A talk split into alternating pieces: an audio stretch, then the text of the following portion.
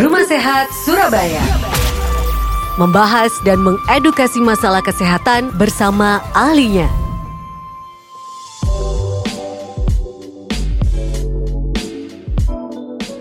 nama FM sahabat dan selamat pagi, sahabat ya pagi menjelang siang di hari ini seperti biasa di hari Rabu Pukul 11 hingga 12 waktunya kita berada di Rumah Sehat Surabaya. Sahabat yang menghadirkan para pakar untuk bisa memberikan kita edukasi dan Anda pun ini bisa bertanya kepada ahlinya sahabat ya. Karena di Rumah Sehat Surabaya ini tidak hanya mengedukasi tapi Anda juga bisa uh, banyak bertanya kepada para dokter yang hadir di sini dan Rumah Sehat Surabaya ini uh, bekerja sama dengan Ikatan Dokter Indonesia Cabang Kota Surabaya sahabat. Seperti biasa juga ada Ellen Pratiwi. Ya. Sehat. Assalamualaikum. Waalaikumsalam. Senang sekali bisa ketemu lagi ya. Ya, betul. Dan uh, tentu saja pembicaraan tentang rum di Rumah Sehat Surabaya ini ada hal yang baru gitu ya, betul. karena berkaitan dengan pandemi Covid ini uh, belum selesai dan terus ada uh, hal-hal uh, baru yang harus diketahui oleh masyarakat awam dan mm -hmm. juga masyarakat uh, mungkin medis juga kan yeah. terus ada perkembangan-perkembangan ya. Betul. Untuk itu kita hadirkan narasumber untuk pagi hari ini dengan tema kekurangan oksigen tanpa keluhan pada COVID-19. Dan beliau yang hadir pada siang hari ini adalah Dr. Dr. Kris Triyogo Sumartono Waluyo, spesialis anestesi, konsultan anestesi regional dan manajemen nyeri. Assalamualaikum Dr. Kris Triyogo, apa kabar? Waalaikumsalam warahmatullahi wabarakatuh. Kabar baik ya dok ya? Alhamdulillah sehat itu yang itu yang diharapkan. senang kalau mendengar pala hero ini ya karena saya sengaja tadi uh, mendengar uh, memutarkan lagu hero lagu tadi itu judulnya hero dokter. Ya. saya suka lagu itu. Oh. itu penyemangat saya kalau saya harus bertugas ke wilayah-wilayah yang memerlukan saya. Luar kan saya biasa. sering jalan-jalan karena ya. bencana. Wah, oh. ini dokternya bencana ini, Mbak. Iya. Oh, jadi ke daerah konflik, ke daerah ya, bencana betul. gempa saya pernah dan ke sebagainya. Konflik Ambon, pernah hmm, berangkat. Bencananya di mana, Dok? Di Sulawesi mungkin? Uh, seluruh, hampir seluruhnya oh. saya hampir berangkat. Wah, Kemarin biasa. hanya yang tidak berangkat yang tsunami Banten saya tidak Wah, berangkat. Wah, luar biasa. Kita nemu narasumber yang hebat. Nah, ini hero ini benar-benar Alhamdulillah kita bisa dipertemukan hari ini, bisa berbagi nanti ya, Dokter ya. ya. Terutama ini untuk istilah kalau bahasa Jawa itu ngeman gitu ya, ngeman ya. masyarakat supaya Betul. tidak sakit, tidak kena Covid dan sekarang ini ada yang terbaru lagi nih dok ya, ya karena ya. ada keluhan-keluhan yang dulu katanya cuma batuk, pilek, panas, kok sekarang ini berkembang ya, ada beragam dan uh, tentunya masyarakat hmm. awam kan nggak bisa memutuskan sendiri nih, ya. terus berita-berita yang keluar di media itu banyak yang simpang siur gitu Betul. loh dok, itu yang benar ya. yang mana kan bingung juga ya, Baik, jadi ya. mungkin dokter bisa menyampaikan ini perkembangan keluhan pasien Covid yang terkini itu apa saja dok? Jadi selain mungkin batuk pilek panas apa ada perkembangan yang lain? Silakan ya. dokter. Panggilnya dokter Kris ya? Iya. Saya Chris. dipanggil dokter Kris. Baik. Bagaimana Baik, dokter terima kasih. Bismillahirrahmanirrahim. Uh, Assalamualaikum warahmatullahi wabarakatuh. Uh, pendengar rumah sehat Radio Merkuri, terima kasih. Uh, siang ini memang uh, saya dapat undangan dan ini penghargaan bagi saya karena terus terang uh, penjelasan ini memang penting untuk hmm. masyarakat. Ya. Tadi kan ditanya bagaimana perkembangan uh, keluhan pasien.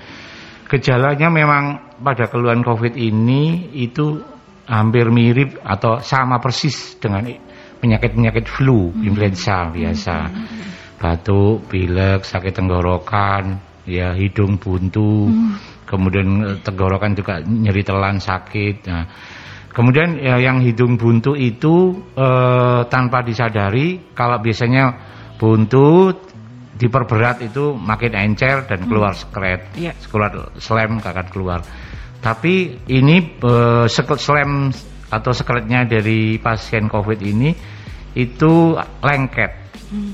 Jadi lebih kas, pekat gitu ya, lebih keras. Oh. Karena sebetulnya batuknya tidak akan bisa keluar. Hmm. Mereka cenderung mau seperti batuknya batuk kuat batuk gitu kering. sekali. Batuk kering, hmm. betul. Istilah awamnya memang batuk kering. Jadi hati-hati pada batuk-batuk kering, hmm. kan? Batuk-batuk kering itu. Bukan karena bukan karena ini musimnya. Ya yeah. memang virus itu muncul virus ini munculnya pada musim-musim pergantian musim. Yeah.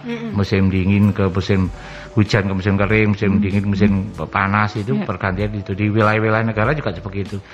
Nah, tapi kalau setelah munculnya uh, musim hmm. panas harusnya kan mati. Iya.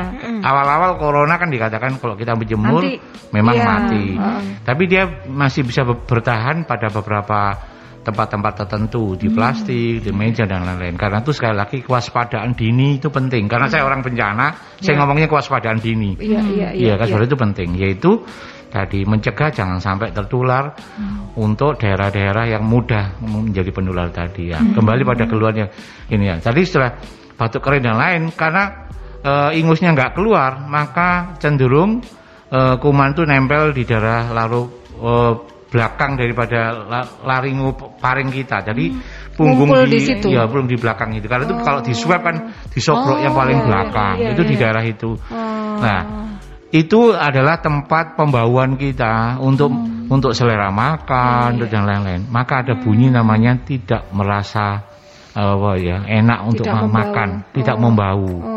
Ada namanya anosmia. Hmm, ya. Anosmia dalam bahasa kedokteran. Jadi itu sebenarnya dampak dari menggumpalnya. Iya tadi kering kemudian nempel di daerah situ dia tidak bisa bau gitu. Karena itu ada coba yang dengan merangsang. Ya. Di Indonesia ini banyak eh, rempah atau bau yang bisa Ya. merangsang, ya kan? Boleh-boleh aja. Itu kan upaya untuk menstimulan supaya Stimulasi gitu Iya. ya dok supaya Tapi kalau dikatakan itu obatnya, ya kita perlu bukan. perlu Penelitian perlu lebih ya lanjut penelitian gitu ya. lebih dalam lagi. Tapi upaya itu boleh. Hmm. Jadi Untuk meringankan ya, dok, Iya, ya. yang paling banyak heboh ini adalah minyak kayu putih. Ya. Ya, ada ada yang dibikin permen zaman dulu ada dibikin permen. Mhm. Kalau kita minum jamu Ya, obatnya yang permen. hijau itu. itu boleh aja. Oh. Untuk melek- Apakah bisa mati? Dalam penelitian laboratorium misalnya virus itu kan virus itu sebenarnya mati. Virus itu mati dengan sabun aja mati. Oh, cuci tangan itu. Iya, dengan disinfektan dengan alkohol aja mati virus itu. Jadi virus ini sebenarnya- cuman virus ini akan nempel pada eh, eh, Inang gitu ya? Iya, inangnya itu akan ditempel dia adalah karena pada pasien-pasien yang memang potensi terjadi. Tuh, contohnya paling nanti nanti yang lebih lanjut diterangkan pada komorbid. Komorbid itu dia punya daya tarik untuk bisa ditempeli virus. Nah, kok pinter sekali ya dok ya, Ya, virus ini jadi- ya. Virusnya luar Jadi biasa. virusnya itu lemah tapi cerdas. Mungkin Iya. Iya, mungkin iya. dulu eh, Kamuflase ya dok berarti ya? Iya, virusnya itu lemah tapi cerdas. Cerdasnya mungkin pernah sekolah mungkin. Iya. Ilmunya lebih tinggi nih Iya. kayaknya ya, lebih canggih. Iya. Baik, itu jadi ada tambahan tadi ada Mhm. uh, pembauan yang apa namanya yang tidak berfungsi karena menggumpalnya apa namanya tuh uh, lendir yang ada di tenggorokan dan juga Mhm. Di hidung. Nah, ini uh, yang tidak disadari lagi nih yang sering katanya tuh kayak kelihatannya kok baik-baik saja tapi Iya. kok kena Covid ya, Dok. Ini Ada gimana saya ya? nggak apa-apa kok. Iya. Tiba-tiba waktu di swab positif. ada positif gitu, Iya. Dok. Kebanyakan Oh, oh. sekarang itu yang seperti itu ya. yang Dok? justru itu yang kita khawatirkan ya, nah, Pak ya. yang lebih bahaya gitu ya. Dok? Jadi orang tanpa gejala, Iya. orang yang baik-baik saja itu dikatakan orang tanpa gejala itu memang bisa karena dia kekebalan tubuhnya kuat. Hmm. Tapi yang jelas virus itu kan ingin masuk dalam tubuh manusia. Itu fungsinya adalah untuk mengembangkan diri. Dia berkembang biak lebih jauh. Kalau dia bersyukur kalau manusia bisa kalah. Ya. Jadi kalau kita hitung nukleopeptidanya virus, corona itu nukleopeptidanya cuma bahasanya cuma 30 ribu. Manusia itu punya nukleopeptida itu 3 miliar. Jadi 30 ribu bisa ngalahkan 3 miliar. Iya. Pasti pakai teknik yang baik tadi karena pernah sekolah tadi. Ya, Iya, virusnya sekolahnya Iya, di mana? Mana itu dok ya? Oh, sekolah. Iya. Jadi artinya bahwa kita harus harus bisa menyiasati bagaimana membunuh yang 30 ribu itu. Hmm. Kalau secara, secara hierarki protokol penyakit menular, Ya. jadi ada namanya hierarki protokol, hierarki kontrol, jadi ada segitiga terbalik itu. Yang paling atas itu mengeliminasi, jadi menghilangkan itu. Kemungkinan-kemungkinan itu. Iya, jadi gitu ya, kumannya dihilangkan, Hmm. memang kumannya dihilangkan aja. Nah, pada negara-negara tertentu ada yang begitu. Jadi Hmm. yang itu dikumpulin, kalau sudah berat ya sudah dimusnahkan sekalian. Tapi itu kan az- azasi manusia, Ya, kita tidak betul. boleh itu. Nggak boleh seperti Nah, itu karena adanya di manusia. Ya, gitu. Ya. gitu kan. Jadi apa apa. Kemudian yang, yang kedua adalah yang em, substitusi, mengganti Hmm. atau kumannya itu dilempahkan. Hmm. Jadi ditempeli lagi virus baru Oh. Yang bisa mel- saling makan begitu. Ya, vaksin gitu ya ya. Paling gampang kalau kita bilang kita kan mu- virusnya itu kita bilang hasad kalau dibilang hasad ya. Jadi hasadnya itu adalah harimau. Kita ganti kucing. Oh. Nah, kucingnya Oh. kan nggak bisa makan. Oh, Nah, dikucilkan. jadi kan gitu.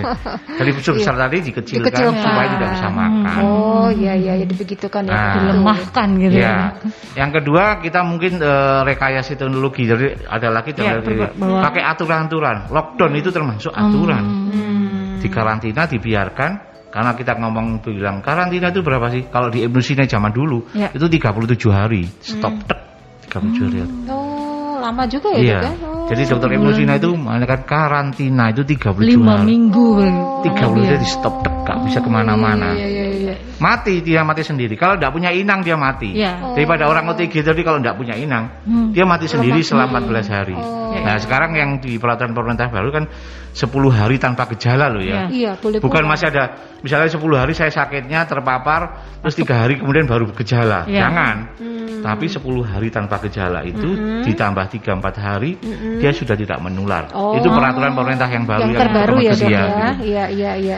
Makanya kadang ada temen juga ini uh, bis positif, terus masih positif kok sudah boleh pulang, tetapi Ya. mungkin karena sudah 10 hari itu. 14 hari itu Oh, sebetulnya. Ditambah 3-4 hari itu tiga, tadi empat ya, Dok? itu. Iya, jadi. Oke, meskipun hasilnya juga masih positif, dia isolasi mandiri Iya, ya. Ya? Nah mandiri. ini masyarakat gak usah takut. Yang penting karena- tidak menular. Iya, Ya, iya, tidak ada gejala Iya, sedikit pun gitu ya, Dok. Karena pada waktu pemeriksaan swab dan lain-lain itu para ahli patologi klinik dan Ya. patologi mikrobiologi biasanya dia mendasarkan pada value.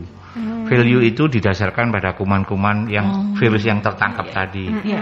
Ya, kalau eh, beberapa ahli menyatakan semakin nilai tinggi value-nya di atas 35 biasanya itu kematiannya virus semakin banyak, maka penularnya juga akan menurun. menurun Seperti baik. itu. Nah ini kan eh, hal baru yang juga harus diketahui Ya, oleh masyarakat ya. Nah ini nanti mungkin kita akan bahas lebih lanjut lagi ya. Ada penelpon yang nanti kita undang yang paling Iya. hits itu sekarang kan lagi muncul namanya happy hypoxia. Wah kalau kita ngomongnya sih gampang, kayak ngerti-ngerti gitu, padahal nggak paham banget. Itu nanti mohon diterangkan ya dok ya. iya, ini karena bukan yang happy ya, tapi Heeh. malah menakutkan Nah loh ini namanya ya. Happy, Namanya tapi, happy, tapi kebalikannya ternyata ini ya. adalah hal yang menakutkan. Nah, kita akan membahas itu nanti lebih setelah dalam. jeda iklan Heeh, dan, dan Anda mengundang, ya, dan Anda bisa bergabung sahabat melalui line telepon di 562 atau melalui line WhatsApp ya di 08173096 dan Anda bisa juga stay tune melalui streamingnya Mercury di www.mercuryfm.id atau di aplikasi On Air sahabat O E D A R S karena sudah tersedia di Play Store maupun juga di App Store ya. Tetap stay tune di Rumah Sehat Surabaya sahabat. Rumah Sehat Surabaya akan kembali setelah yang satu ini.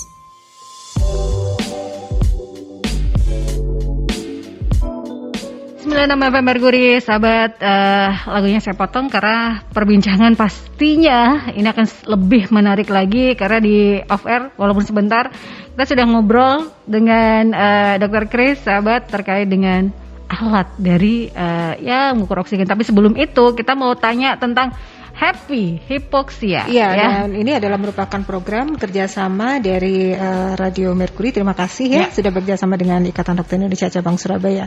Kekurangan oksigen tanpa keluhan pada COVID-19. Nah, ini terkait dengan berita-berita yang lagi hits ini ya. Iya. Yaitu adalah happy hypoxia. Ini apa ini dokter? Silakan, mungkin bisa dijelaskan. Eh, baik, terima- terima kasih. Eh, jadi eh, saat ini memang banyak pasien COVID itu yang seharusnya secara klinis kedokteran dia sudah mulai ada gangguan-gangguan klinis yang kalau kita namakan itu di dunia kedokteran dunia pelayan kesehatan itu dia adalah hipoksia. Hmm. Dia harusnya hipoksia. Pada orang hipoksia itu adalah eh, pasien itu eh, kekurangan oksigen. Artinya begini, tubuh manusia itu hidupnya itu hanya dari oksigen dan gula dengan energi, gula energi yang di jalan itu. Jadi yang kita gunakan sehari-hari itu cuma oksigen, air dan gula itu yang jalan begitu. Itu yang bisa dicerna oleh otak, oleh di mana-mana. Nah, karena itu ada targetnya. Targetnya adalah eh, pada pasien itu target untuk orang hidup atau untuk dia bisa maksimal hidup itu ada namanya oksigen delivery. Oksigen yang dihantarkan sampai di tepi. Nah, komponen oksigen delivery jadi di- yang diantarkan tidak hanya makanan-makanan gojek kok itu tidak Iya, diantarkan. Oksigen juga ada yang mengantarkan. Oh, gitu. Nah iya, tapi di dalam tubuh manusia Iya, kan, iya, gitu. iya, iya. Jadi sebenarnya kalau kita ngomong bahwa sebetulnya tuh ciptaan Tuhan ini luar biasa memang sudah Tuhan sudah bikin gojek di dalam tubuh kita Iya, kan, iya, gitu. iya, ada yang mengantarkan Lebih cepat juga dia dok. lebih, lebih cepat itu nah komponen apa yang bisa mengantarkan itu adalah kardiak cardiac output CO itu cardiac cardiac output itu adalah hemodinamik kita tekanan darah kita jadi kalau tekanan darahnya lemah orangnya lemes maka oksigen juga nggak bisa ngantar sampai di atas Nggak bisa sampai, nganterin. sampai ke tujuan iya Oh. itu cardiac output dikalikan Mm-mm. HB yang terlarut. Jadi kalau orangnya anemis, tadi kan orang kur- misalnya kurang darah dan lain lemes kan, itu dia lemes Iya, nggak bisa dia- jalan. mm-mm, Itu juga nggak bisa karena adanya kurang. Nah, dari kopi dari komponen oksigen yang terlarut itu ada HB dan lain-lain seperti oksigen dan lain-lain itu, itu ada namanya fraksi oksigen. Di udara biasa ini fraksi oksigen kita cuma 21. Hmm. Tapi karena anugerah Tuhan, karena hidayah Allah, kita bisa menyetak oksigen yang kadarnya 21 tadi pada waktu diukur itu di tubuh manusia maka tekanan oksigen oh, bukan tekanan oksigen oh, Kadar. eh, kadar oksigen pada arteri yang paling di dalam itu tinggi sekali 70 sampai Oh, jadi naiknya sampai. kali lipat Wow. Oh. Dari 21. ya itu luar biasa kalau kita tahu kebesaran Allah Ya, seperti ya, begitu itu ya. luar biasa nah Hanya untuk mengetahui itu Ya, itu itu, itu, itu. Tetapi kalau kita ukur dengan alat tertentu ini, Ya. nah maka kadarnya di atas 95. Hmm. Jadi alat ini tadi yang namanya pulse oximetry tadi adalah untuk monitor ada 95. Nah, sekarang pada orang yang happy tadi, Ya. dia sudah di bawah 95, tapi dia masih happy, masih tenang. Hmm. Kita mengistilahkan happy karena tidak ada tanda apa. Jadi kadang-kadang nadinya juga tidak kalau orang hi- hipoksia itu kompensasi pertama kali bisa dilihat dari nadinya. Nadinya detaknya cepat. Karena tadi kan kadar output tadi karena kurang oksigen dikencengkan, Hmm, ya, ya, ya. maka dia takikardi. Disetut lah. Iya, maka dia cepat. ya. Nah, jantungnya cepat, dok, dok, dok, dok, dok, dok, supaya oksigennya sampai, Sampai. cepat. Iya, iya, iya. Karena dia memang help, help, help, maka dia. Pada dulu. pasien COVID ini tidak help, Oh, nggak bisa itu. tidak bisa help. Oh. Dia cuma diam aja. Aku nggak apa-apa. Tapi pada waktu dia sudah mengeluh, dia sudah napasku berat karena sesuatu yang Ya, ya. jadi ada dua komponen yang yang yang kita takuti di dalam paru-paru yaitu obstruksi karena banyak sekelinya tadi. Ya. Yang kedua adalah gangguan pembuluh darah paru-paru yang terganggu.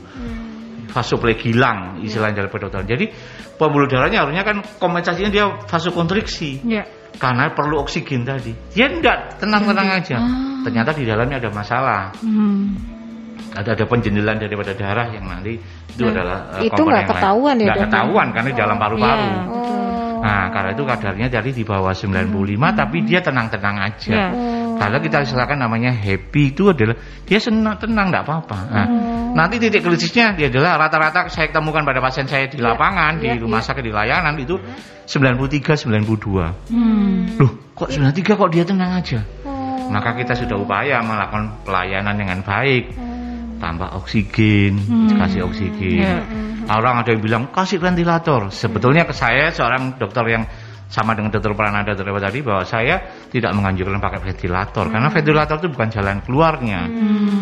Pe- Jalan keluarnya adalah mencegah jangan sampai dia masuk ke gagal napas untuk ventilator tadi. Nah, akhirnya kasih oksigen.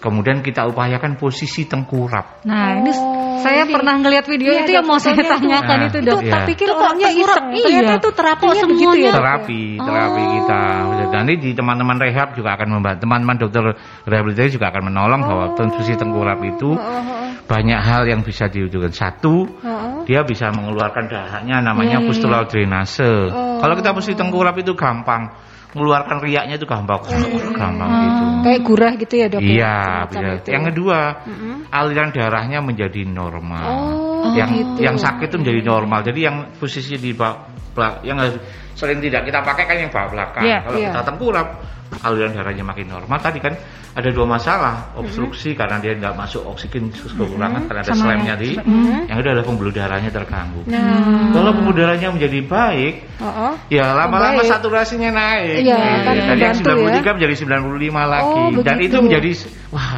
kalau sudah lewat dari 14 hari, lewat dia sudah kritisnya sudah alhamdulillah Oh, sudah sembuh. iya, iya, Jadi iya, sebenarnya iya. pencegahan-pencegahan ini yang harus kita lakukan Sampaikan. oleh teman-teman Itu yang bisa di rumah atau berdasarkan Kalau uh, yang isolasi mandiri kan? Heeh, bisa harus ya. bisa di rumah. Oh, Oh, iya iya iya iya. Jadi Tengkurap dalam posisi yang eh, datar Kepalanya semuanya Datar atau biasa, kepalanya? enggak biasa, biasa aja belajar Oh. latihan tidur tengkurap. Jadi Iya, sekarang iya, kita iya. belajar tangannya juga bagaimana dok ya, posisinya? kembali lagi pada ya? kembali Posisi, kepada pada posisi. kebiasaan. Kalau ada orang nggak bisa kan, ada yang begini nggak bisa karena Ya. mesti habis itu Oh, keringingin dan iya, lain-lain. iya, Ya maka posisikan semua bebas, jadi jangan tertindih dan lain-lain. Oh, gitu aja. Tapi kembali pada kebiasaan. Tapi kalau anak kecil enggak, ya sudah apa pun mengkurap gini, Ya, melungker pun juga enggak apa-apa. Iya, iya, Tapi iya. kalau orang-orang dewasa memang ada gangguan dari apa pembuluh darah tepinya itu maka dia posisinya dia harus bebas gitu. Oh, berapa iya, iya, lama itu dok? Nah, Terapi baik, itu. pertanyaan ini bagus. Berapa lama itu bisa menjadi indikator untuk perbaikan? Hmm. Biasanya kalau sudah bisa bertahan kurang lebih 12 jam, minimal 12 jam. 12 jam. Minimal 12 Itu jam. harus kuat ya. Berarti ya, memang 12 harus jam, benar-benar maka dia ya. oksigennya lama-lama menjadi baik, Membaik. membaik lagi. Oh, iya iya. oke, oke, Itu boleh diterapkan untuk yang asma gitu, boleh nggak sih dok? Hanya Ah, untuk yang COVID baik. atau yang lain? Atau yang- Kalau lain. yang asma, mohon maaf, asma itu kan karena ada rangsangan dari alergin tadi, Ya. membiayai bronkusnya itu menjadi mengkeret. Hmm. Maka pada waktu posisi tengkurap dia tidak kuat. Oh. Maka biasanya orang asma tahu posisinya yang terbaik, Mhm. yaitu dengan biasanya dia menguatkan diri ini supaya dadanya mengembang dan dia mencoba nah, mencoba Oh. begitu. Jadi dia sudah tahu selanya kalau asma. Saya enaknya begini maka, iya, iya. maka begitu. Ambil posisi yang senyaman Betul. ya dok ya. Kalau ini kan po- posisinya karena dia sesaknya karena oksigennya itu terhalang karena ada selam dan sekali situ. Yang kedua ada gangguan pembuluh darah yang di dalam paru-parunya tadi. Keren banget. Ya, informasinya bagus sekali dokter. Betul. Oke, kita bersama Ini- penelpon dulu ya dok ya. Ya. Selamat siang Mercury. Selamat siang. Ya, silakan. Ya, Mas dok, nanya itu kalau yang kejadian yang beberapa waktu lalu itu yang tanpa gejala tapi dia mungkin ini ya apa? Iya apa? OTG tanpa tanpa keluhan tahu-tahu terus dia langsung jatuh terus meninggal di swab ternyata memang positif. Nah ini kan kadang jadi sudah tiga orang nggak salah ya terakhir kemarin tuh. Eh, itu kan jadi seperti pertanyaan besar yang dulu bahwa corona itu akan menyerang orang dengan proses mentok 14 hari kalau nggak bertahan dia akan pamitan maksudnya menuju yang maha pencipta tapi kalau kuat dia bisa sembuh. Nah, berarti ini adalah mutasi lagi ya dari dari virusnya atau mungkin eh, tubuh manusianya yang mungkin virusnya sama aja tapi bagaimana caranya menghadapi ini virusnya? Jadi gejalanya macam-macam. Ada yang OTG ada yang kayak tahu-tahu pingsan langsung men- meninggal. Ada yang ternyata masih meriang-meriang batuk-batuk. Nah, ini apakah dia bermutasi? Apa karena manusianya yang berbeda lagi caranya dia menghadapi antibodinya dari virus ini? Lalu eh, kalau dilihat dari kalau maunya mata rantai rantai makanan ya dok ya. Kita dulu manusia adalah yang rantai makanan tertinggi ya. Tapi ternyata sekarang manusia yang tertinggi adalah virus ya. Karena kita dimakan sama virus ya maksudnya. Jadi jadi mata rantai biologi itu udah gak fungsi lagi nih kalau maunya anak ngelihat pelajaran biologi. Mata rantai tertinggi siapa? Manusia. Ternyata enggak bu. Virus kok bisa? Manusia ya kalau dong virus. Virusnya lebih pintar lagi soalnya. Ya ini kan kadang banyak orang kadang meremehkan bahwa virus itu ada nggak sih sebenarnya? Ya, kalau yang ngomong jaga protokol jaga kebersihan terus kadang orang nanya kurang bersih apa dokter sama tenaga medis di rumah sakit itu? Mereka kan da- orang kesehatan orang tahu tentang yang mana yang benar tetapi kok sih kena serang? Sejawatnya dokter juga sudah ada yang pamitan duluan. Nah itu kan kadang orang mikir ya sing kempro eh, apa sih sembuh apa sih bersih aja kena apalagi yang nggak nggak jaga kebersihan gitu ya. Mungkin sekiranya bisa dijawab. Terima kasih untuk waktunya. Selamat pagi Terima kasih. Ya, monggo dokter. Baik, eh, terima kasih. Jadi eh, orang OTG pun itu juga harus diperiksa. Kami kebetulan eh, saya ini berpeng, eh, bukan berpengalaman ini dapat dapat kemudahan dan dapat amanah. Saya eh, bekerja di Rumah Sakit Lapangan Indrapura. Ya. Awal-awal saya buka itu, saya saya yang buka, saya ikut membuka di sana. Tadi saya merintis itu eh, gedung Kementerian Kesehatan di Indrapura Ya. yang dulu terkenal angker dan Iya, macam-macam ada gitu. museum, ada museum itunya. Iya. Museum kesehatan di Iya situ ya dok. betul. Saya buka di sana. Saya ya Bismillahirrahmanirrahim. Saya mencoba karena saya kep- kepingin menolong. Ya. Target saya adalah tidak mencampur pasien yang OTG atau pasien yang COVID positif. Jadi bercampur dengan pasien-pasien biasa yang memerlukan rumah sakit karena rumah sakit sudah mulai helep-helep penuh ya.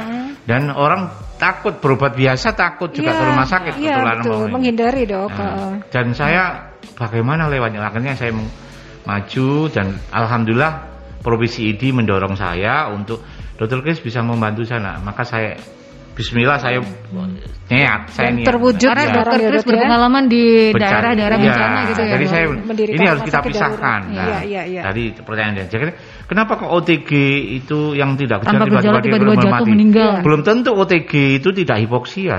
Hmm. Oh bisa juga ya dok. Nah, gimana dia dia tidak punya ukuran sama sekali. Kalau kecuali kalau OTG itu diperiksa.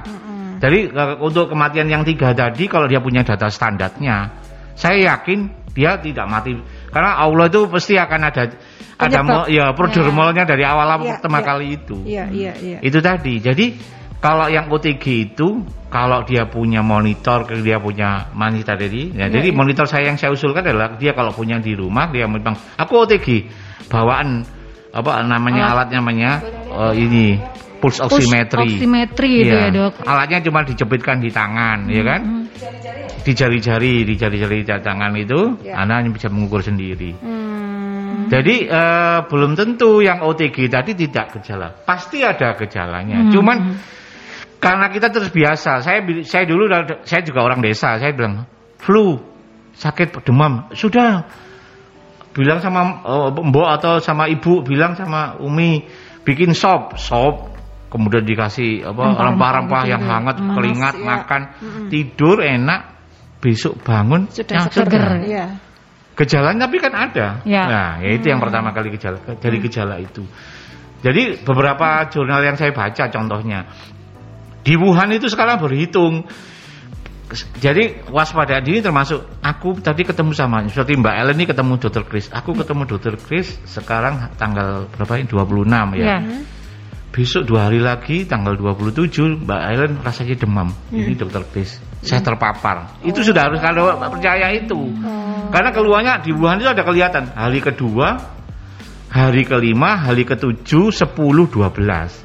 Nah tadi kalau sudah hari ke empat belas, ya dia ti- menghilangkan yang keluhannya tadi, ya pasti dia tidak tidak tahu pak, memang dia memang ada masalahnya. Oh, jadi tidak dirasakan ya. Iya, jadi tadi saya koreksi bahwa tidak mungkin mendadak itu. eh, mendadak itu, tapi dia tidak punya data dasar sebelumnya, ya. sehingga dia tidak bisa nah, membuktikan Kematian yang mendadak itu itu yang paling sering pada happy hipoksia. Saya kemarin sejawat sendiri tenaga kesehatan itu tidak mau dilakukan apa-apa.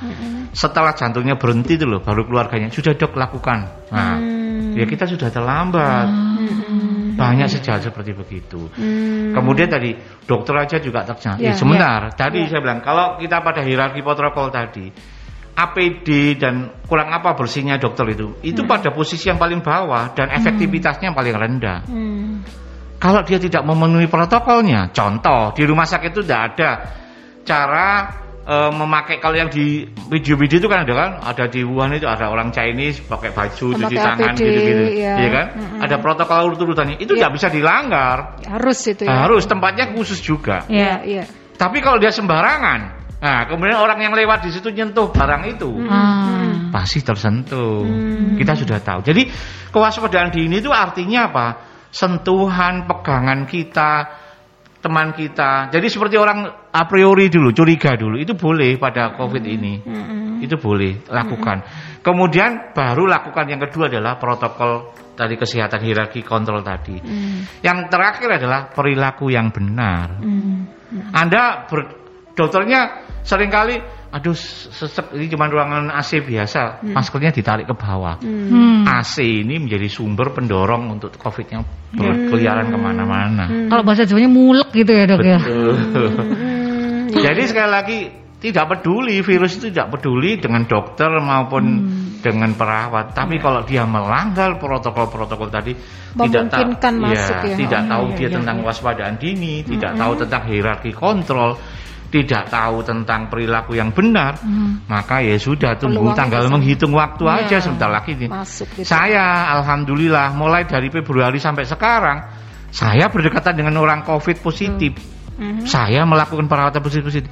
Tapi alhamdulillah anugerah Tuhan saya tidak pernah positif. Karena taat Hmm. prosedur itu ya dok. ya. Nah, artinya apa? Ya kita memang tidak boleh sombong, kita tidak boleh ya kita memang harus Protokol mengamati itu ya, protokol Dok. itu. Hmm. Biarpun yang ngajar itu anak kecil, yang ngajari Ya. perawat misalnya. Mm-mm. Saya dokternya dia bilang, "Dok, begini loh caranya." Terus kayak, "Alah, kamu perawat aja kok ngajari saya." Enggak boleh. Iya iya iya. iya. Bahwa Jadi sama-sama justru itu. ya, kita ingin menyelamatkan diri kita. Jadi saya juga menjaga saya di rumah aja. Saya ini contoh balik tadi virus itu matinya kan karena sabun karena Deterjen deterjen. gitu ya. Saya sekarang punya kebiasaan mandinya lebih dari tiga kali. Sehari. Iya, Kenapa? iya, Eh, saya berputar-putar dan saya juga sayang pada teman-teman saya yang saya datangi begini. Iya keluarga. Kalau saya tadi keluar dari sana tidak mandi ke sini. Padahal pagi saya sudah mandi, tapi waktu ke sini saya mandi lagi karena saya sayang dengan teman yang mau saya datangin. Itu contohnya. Jadi kok mandi pun nggak boleh mandi ecek-ecek, mandi ayam itu. Mandi bersih, sabun tuh ya mulai dari Rata. ujung atas sampai bawah. Bersih, kering baru dan itu mati Hmm. kuman. Di Iya. tenggorokan termasuk yang kumur-kumur dan lain-lain itu mati kuman itu. Mm-mm. Gitu. Malah Iya, malah iya, kadang-kadang beberapa yang sangat perfect tenggorokannya disemprot itu eh, itu monggo Iya, itu itu iya. ada sesuatu yang memang mereka itu ber, bergini untuk sehat. Antisipasi ya dok ya. Ya, jadi perilaku Preventif. benar itu termasuk perilaku yang sehat Iya. tadi, mandi. Jadi jangan tidak mandi. Beberapa pasien saya di lapangan tes swab positif, besok lagi lima hari lagi saya positif. Saya datangi, Pak, mohon maaf berapa kali mandi? Iya, saya males mandi, airnya dingin. Oh, Nah, saya kasih sabun, saya mandi. Besoknya negatif sudah. Artinya apa? Kalau kita berbondong-bondong kita ber- berupaya maksimal membunuh, mati virus ini Iya. bisa mati. Jadi Gitu. harus semangat ya, maksudnya nggak boleh males, nggak boleh bosan, boleh. bosan mungkin bosan kali. Dok, Iya, ya. saya su- sudah hampir enam bulan ini bosan nih, biasa tapi gitu ya, ya bagaimana? Iya. Orang itu adalah per- apa tempat untuk menjaga ini tempat pelayanan saya di situ. harus eh, dan Kalau saya yang saya takuti adalah tempat-tempat komunitas sekarang ini. Hmm, Itu yang harus kita siapkan betul. Dari saya saya termasuk berterima kasih sama Rumah Sehat dengan Mercury ini karena Hmm, te- saya memang berkepentingan untuk menerangkan kepada komunitas-komunitas tadi. Hmm, Mall, sekolah dan lain-lain untuk mengupayakan ini. Tadi kewaspadaan dini, Hmm. kemudian hierarki protokol kontrol yang benar, kemudian perilaku yang benar. iya iya. Tiga hal itu yang harus dijaga untuk teman-teman supaya yakin bahwa bisa sehat. bisa melawan virus itu tadi ya Betul, dok ya. iya. Baik baik. Ada Ini pertanyaan yang sudah ada beberapa pertanyaan yang masuk melalui WhatsApp, Dok. Dari Bu Yayu, Dok, tanda-tanda kekurangan oksigen itu bagaimana ya? Karena kan setahu saya itu kurang oksigen, ya nggak bisa napas, pusing, terus pingsan. Kemudian dari Pak Joko, kekurangan oksigen itu bisa dialami saat pakai masker nggak ya, Dok? Terus gimana itu, Dok?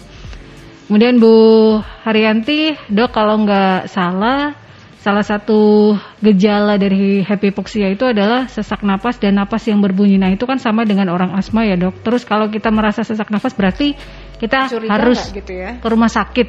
Oh. Kemudian Pak Helmi, nanti eh, saya ulangi lagi dok. Iya. Pak Helmi, apakah kita bisa ngecek kadar oksigen di tubuh kita sendiri? Kalau bisa, bagaimana caranya? Ini satu-satu dok. Iya. Bu Yayu, ternyata kurangan oksigen, bagaimana dok? Tanda-tandanya gimana dok? Sama kalau orang sama awam kan asma? biasanya sesak napas, pusing, pingsan gitu. Oh. Ya betul. Gimana Jadi betul Bu sampai Jadi begitu, Dok? tanda-tanda sebelum COVID itu memang begitu. Hmm. Jadi pada orang sesak napas, misalnya orang sakit jantung dan Iya. lain itu sesak napas, orang asma juga sesak napas, Iya. juga kurang oksigen. Itu betul bahwa itu eh, kekurangan oksigen tandanya klinis betul begitu. Iya. Itu betul gini. Hmm. Tapi pada COVID ini tidak bergejala. Tiba-tiba kadarnya rendah dan kita pada kalau sudah sudah ngeluh Napas saya berat berarti tidak bisa di nggak bisa dikembangkan Sorry. begitu. Napas saya berat itu sudah fatal. berat sekali berarti. Oh. Nah, karena itu eh, keinginan kami sebagai dokter anestesi yang sering kali dimintai tolong untuk memasang alat bantu napas. Ya. Sejak awal mungkin kalau memang itu konfirmasi positif dan lain-lain, periksakan semua total semua ya diperiksa. Sampai yakin bahwa oh memang saya tidak apa-apa. Nah, kemudian kalau dianjurkan isolasi mandiri, ya kita memasang alam sendiri. Kan kalau kita misalnya bangunnya nggak kesiangan pasang alam jam kan? Ya. Hmm. Nah, kita pasang alam.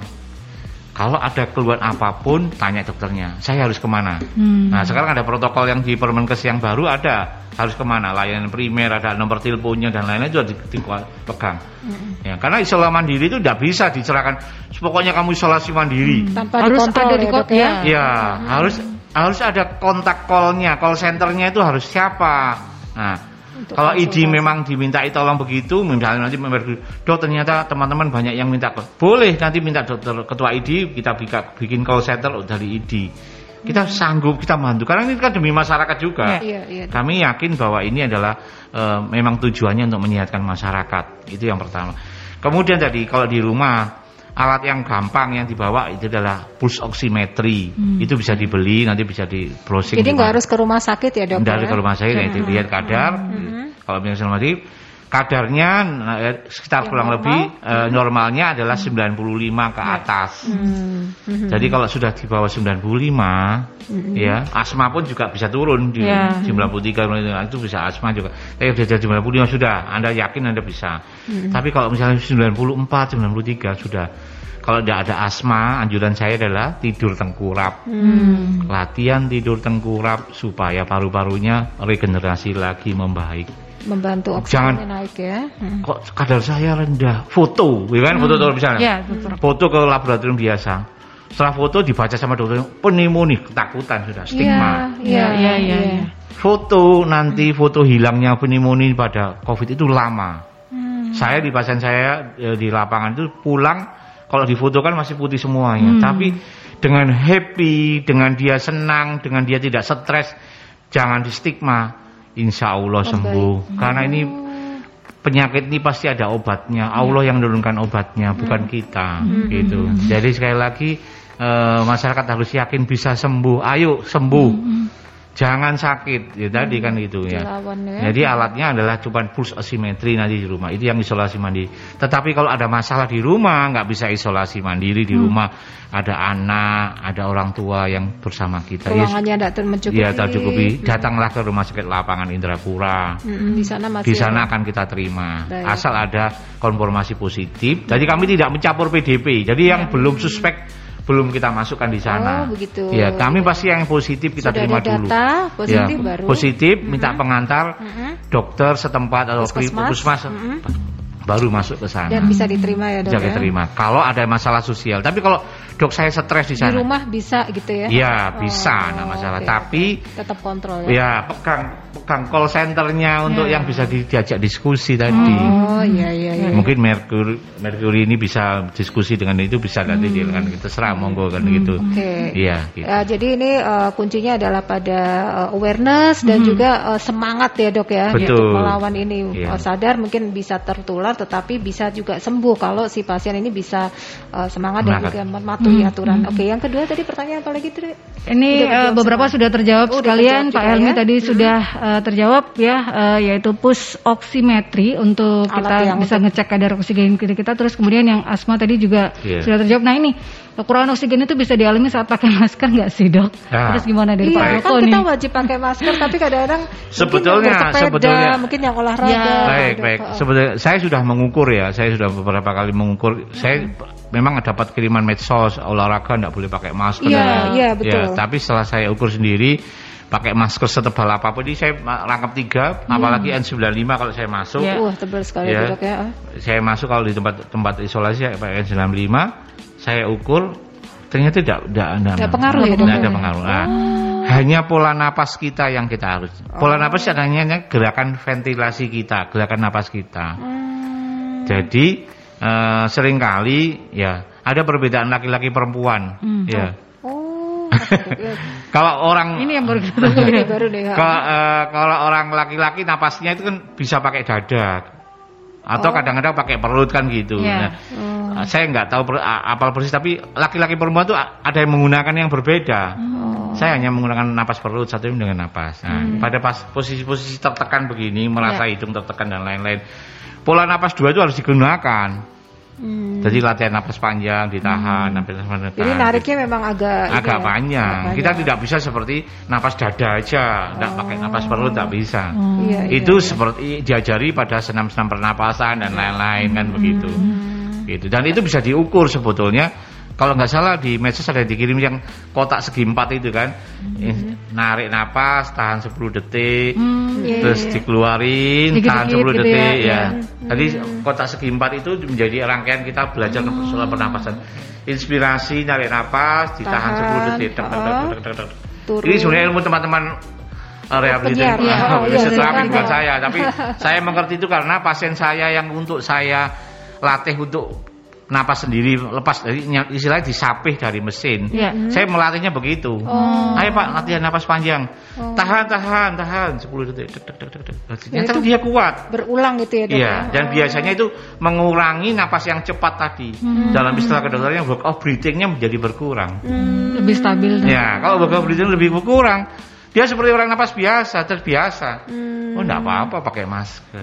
Jadi tergantung daripada kebiasaan Ya, iya. Iya, biasa iya. Jadi nggak latihan. mera- Latihan napas jangan itu. merasa ada pengurangan kalau tidak pakai masker gitu. Tidak. Oh. Karena ini masih- ada pori-porinya untuk bisa masuk dan Masih- lain-lain begitu. Iya, iya, iya, begitu Gitu. Dan jawabannya. ada sekarang yang baru adalah hidungnya itu dikasih berangus eh, dikasih tanda lagi. Jadi sebelum masker ini itu untuk olahraga itu bisa dikasih berangus lagi. Jadi ada plastik lagi ditempelkan di hidungnya begitu. Oh, supaya nggak nempel. Jadi Iya, nggak iya, ada iya. kepekaan dari aku nggak bisa napas kan gitu Oh, iya, iya, iya. iya. itu dijual juga di, di media. Orang kreatif. Saya saya lihat orang lewat ini luar biasa dan itu adalah upaya kesembuhan dari covid. Iya, saya iya, sih iya. selalu berdoa semua mudah-mudahan semua masyarakat ya, iya. Oh, berkreasi, Berkreasi. Adaptasi dengan, dengan dia. kondisi, Betul, gitu. betul, betul. Betul, Itulah gitu. hebatnya manusia itu bisa beradaptasi ya.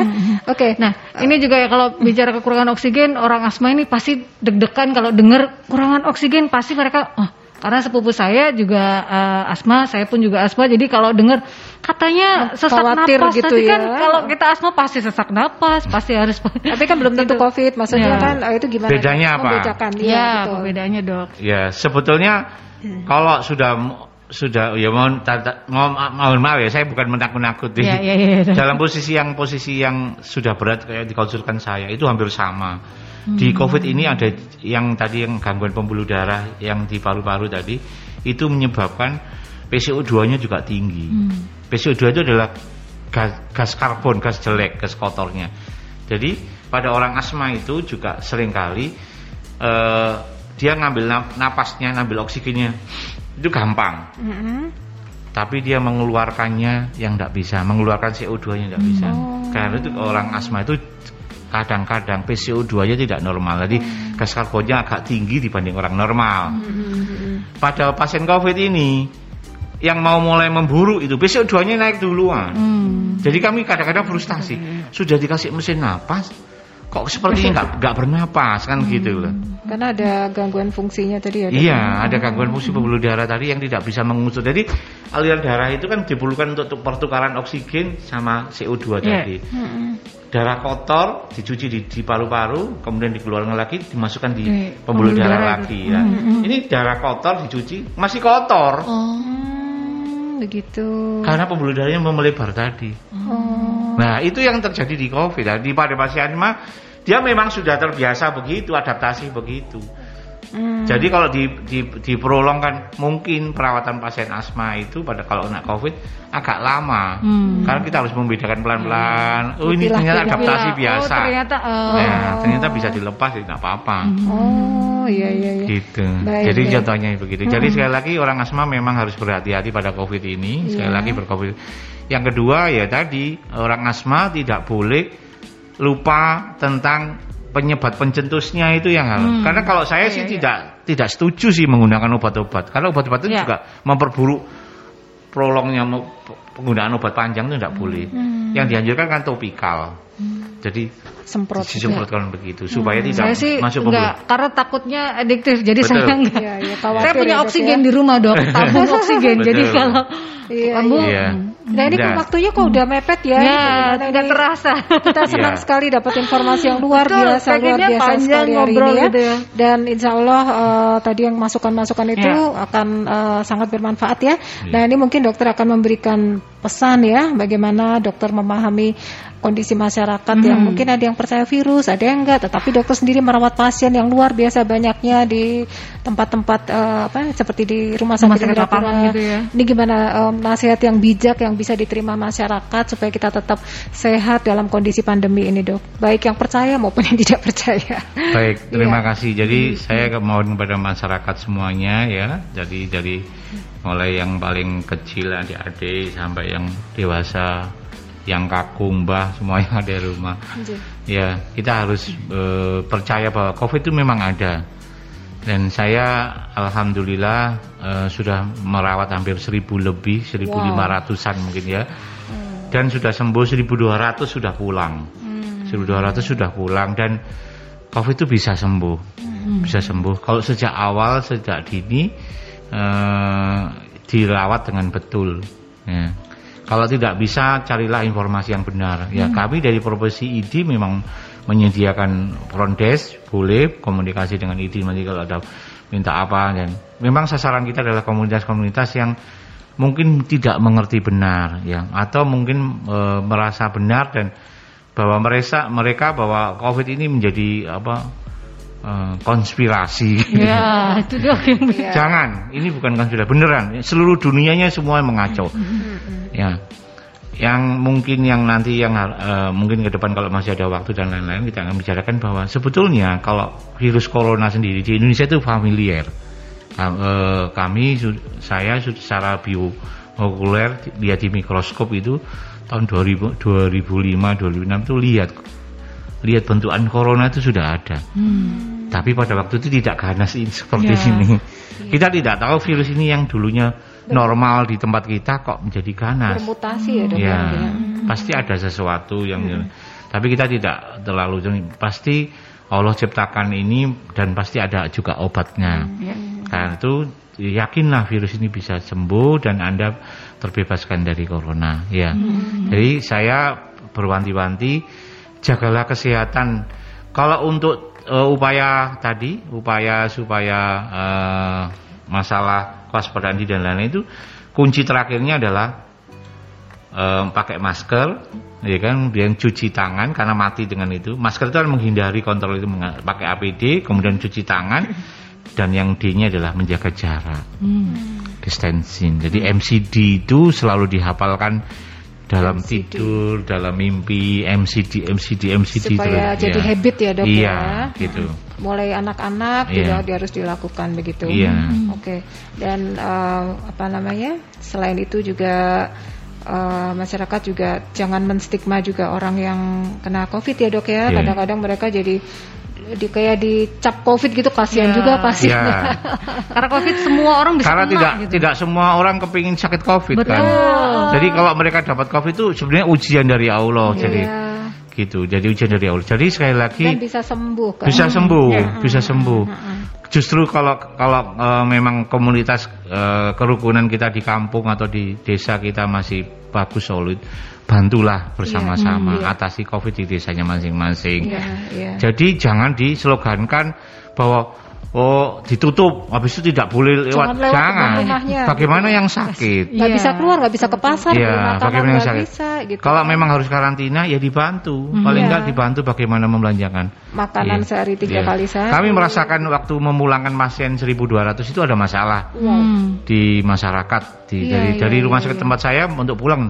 Tapi alhamdulillah sejak awal saya sudah mengajak sukarelawan. Iya, untuk Sukarelawan dari ma- edukasi ya, sukarelawan dari masyarakat sendiri yang mau jadi sukarelawan di rumah sakit saya. Dan alhamdulillah sukarelawan itu sudah terdidik mengerti tentang Covid dan lain-lain. Jadi mereka yang mengantarkan sampai di tempat rumah dan mereka yang sosialisasi dengan teman-teman di kampung di itu. Iya. Oh, baik. Jadi baik. itu yang membuat saya jadi enjoy di sana karena apa? Tidak hanya melulu perkara dokter aja, tapi juga ada masalah Masyarakat. masyarakat. Kemudian Iya. mereka juga berinisiatif membantu. Contohnya waktu masuk di break screening, apa yang kamu takuti? Istri dan anak saya makan apa? Tenang, diusahakan mereka teman-teman sukarelawan dicari bantuan, dikirim makanan istri dan anaknya. makanan Jadi bapaknya di sana sembuh. Iya. Karena nggak mikir apa-apa. betul, Iya, iya, Iya, iya, Dia tidak mikir nyari makan, di mana. Iya, Inilah upaya-upaya yang diinginkan oleh semua masyarakat Indonesia. Saling Jadi gotong royong ini ya. ini. luar biasa. Iya betul Iya, betul Le. dokter. Di kampung Yang sakit ada- fokus sembuh gitu ya. Iya. ada kampung tangguh juga Iya. kan sekarang itu Iya. juga mengedukasi itu dok. Iya. Jadi kalau Kemudian ada yang di- dibantu. An- tapi juga ada orang yang iseng juga. Apa itu? Karena nomor HP-HP orang masyarakat itu kan di- ada kelompok di itu. Iya. Ada yang nakal, kemudian menteror, Loh. kemudian me- istilahnya apa? Menakut-nakuti seperti mencari keuntungan tadi. supaya Jadi, kamu harus bayar gini-gini. Loh, ada apa dok? Saya bilang rumah sakit saya gratis. Tis, Mulai tis, dari tis. awal gratis, tis tidak ada apa-apanya, hanya bawa KTP, hanya bawa nomor Surat itu surat aja. Oh. sampai sembuh. Makanan juga gratis, semuanya juga gratis. Jadi tidak usah bayar swab swab tes tes semua Iya, gratis karena ya. tuh mereka loh kenapa saya takut dok nanti nggak punya uang. Dibuat apa? Yang penting kamu sembuh di sini saya bilang. Nah gitu. ini juga perlu Nah ini ditekankan ya di garis merah juga bahwa ya, kalau dok di ya. rumah sakit kalau memang ada confirm gitu Iya. ya dan positif Iya. semuanya tidak usah dipikirkan untuk biaya tidak usah tidak ya. Iya, usah kepikiran betul. lah Iya. artinya perawatan gitu ya dok. Oke oke oke baik. Ya ini yang membuat masyarakat ketakutan setengah mati Ya. dan nanti biaya dan lain-lain. Dan ini itu. informasi yang sangat benar karena Betul. disampaikan oleh eh, apa dokter termasuk pendiri dari Iya. rumah sakit eh, COVID Lapangan yang ya, lapangan di Indrapura. Alhamdulillah ya itu itu yang bisa kita bantu oleh Dan masyarakat. pengalamannya Dan banyak yang sembuh di sana. 1200 itu jumlah yang nggak sedikit Iya. dan pengalamannya pasti luar biasa. Waduh, senang sekali ya kita Ya. bisa sharing dengan Dr. Chris untuk siang hari ini. Mudah-mudahan lain waktu bisa datang lagi dengan tema yang lain ya. Insya Allah, Karena insya Allah, masih ya. banyak lagi yang perlu Iya. disampaikan atau perlu diulang. Kadang-kadang kalau sekarang ah, apa-apa. Monggo, belum silakan. cukup. Apa yang terbaru karena virus ini luar biasa Nah, tadi pinternya. cerdasnya tadi sekolahnya di Sudah mana? sekolah gitu ya. Virusnya ini luar Iya, biasa. Iya, itu iya, dokter. virusnya ini cerdas betul memang. Iya, sehat selalu ya dok ya. Ya, terima kasih, Baik, baik, ya. ya. Saya juga untuk seluruh eh, tenaga medis ya, karena itu yang kita harapkan karena beliau-beliau ini merupakan garda terakhir yang merawat para pasien untuk bisa sembuh, sahabat ya. Iya. Dan kita sebagai garda terdepannya adalah patuh pada protokol kesehatan, sahabat. Itu yang Peduli terpenting. pada sekitar juga. Betul ya, perilaku hidup bersih sehat, jangan hanya mandek di anak TK, tapi untuk seluruh masyarakat. Dan jangan ya. bosan, kan ini akan terus Betul. menerus. Hmm. Jadikan habit ya dokter ya. Iya, betul. Kebiasaan, ah. kebiasaan yang harus mandi harus sering, harus. cuci tangan sering itu Ya. dijadikan kebiasaan nggak usah pakai dipikir lagi bahwa itu Betul. sudah otomatis gitu ya. Baik baik. Semoga ini menjadi eh, pencerahan untuk kita semua sahabat di era pandemi ini dan Anda bisa kembali mendengarkan Rumah Sehat Surabaya yang tentunya menghadirkan para pakar untuk bisa memberikan kita edukasi dan Anda pun bisa bertanya langsung kepada para pakarnya ini sahabat ya. Setiap hari Rabu pukul 11 hingga 12 siang dan Anda bisa juga membaca segala eh, resumnya di website www.merkurfm.id di eh, Rumah Sehat ya, ada channelnya sendiri. Jadi klik saja ada Rumah Sehat Surabaya semuanya ada di sana, sahabat.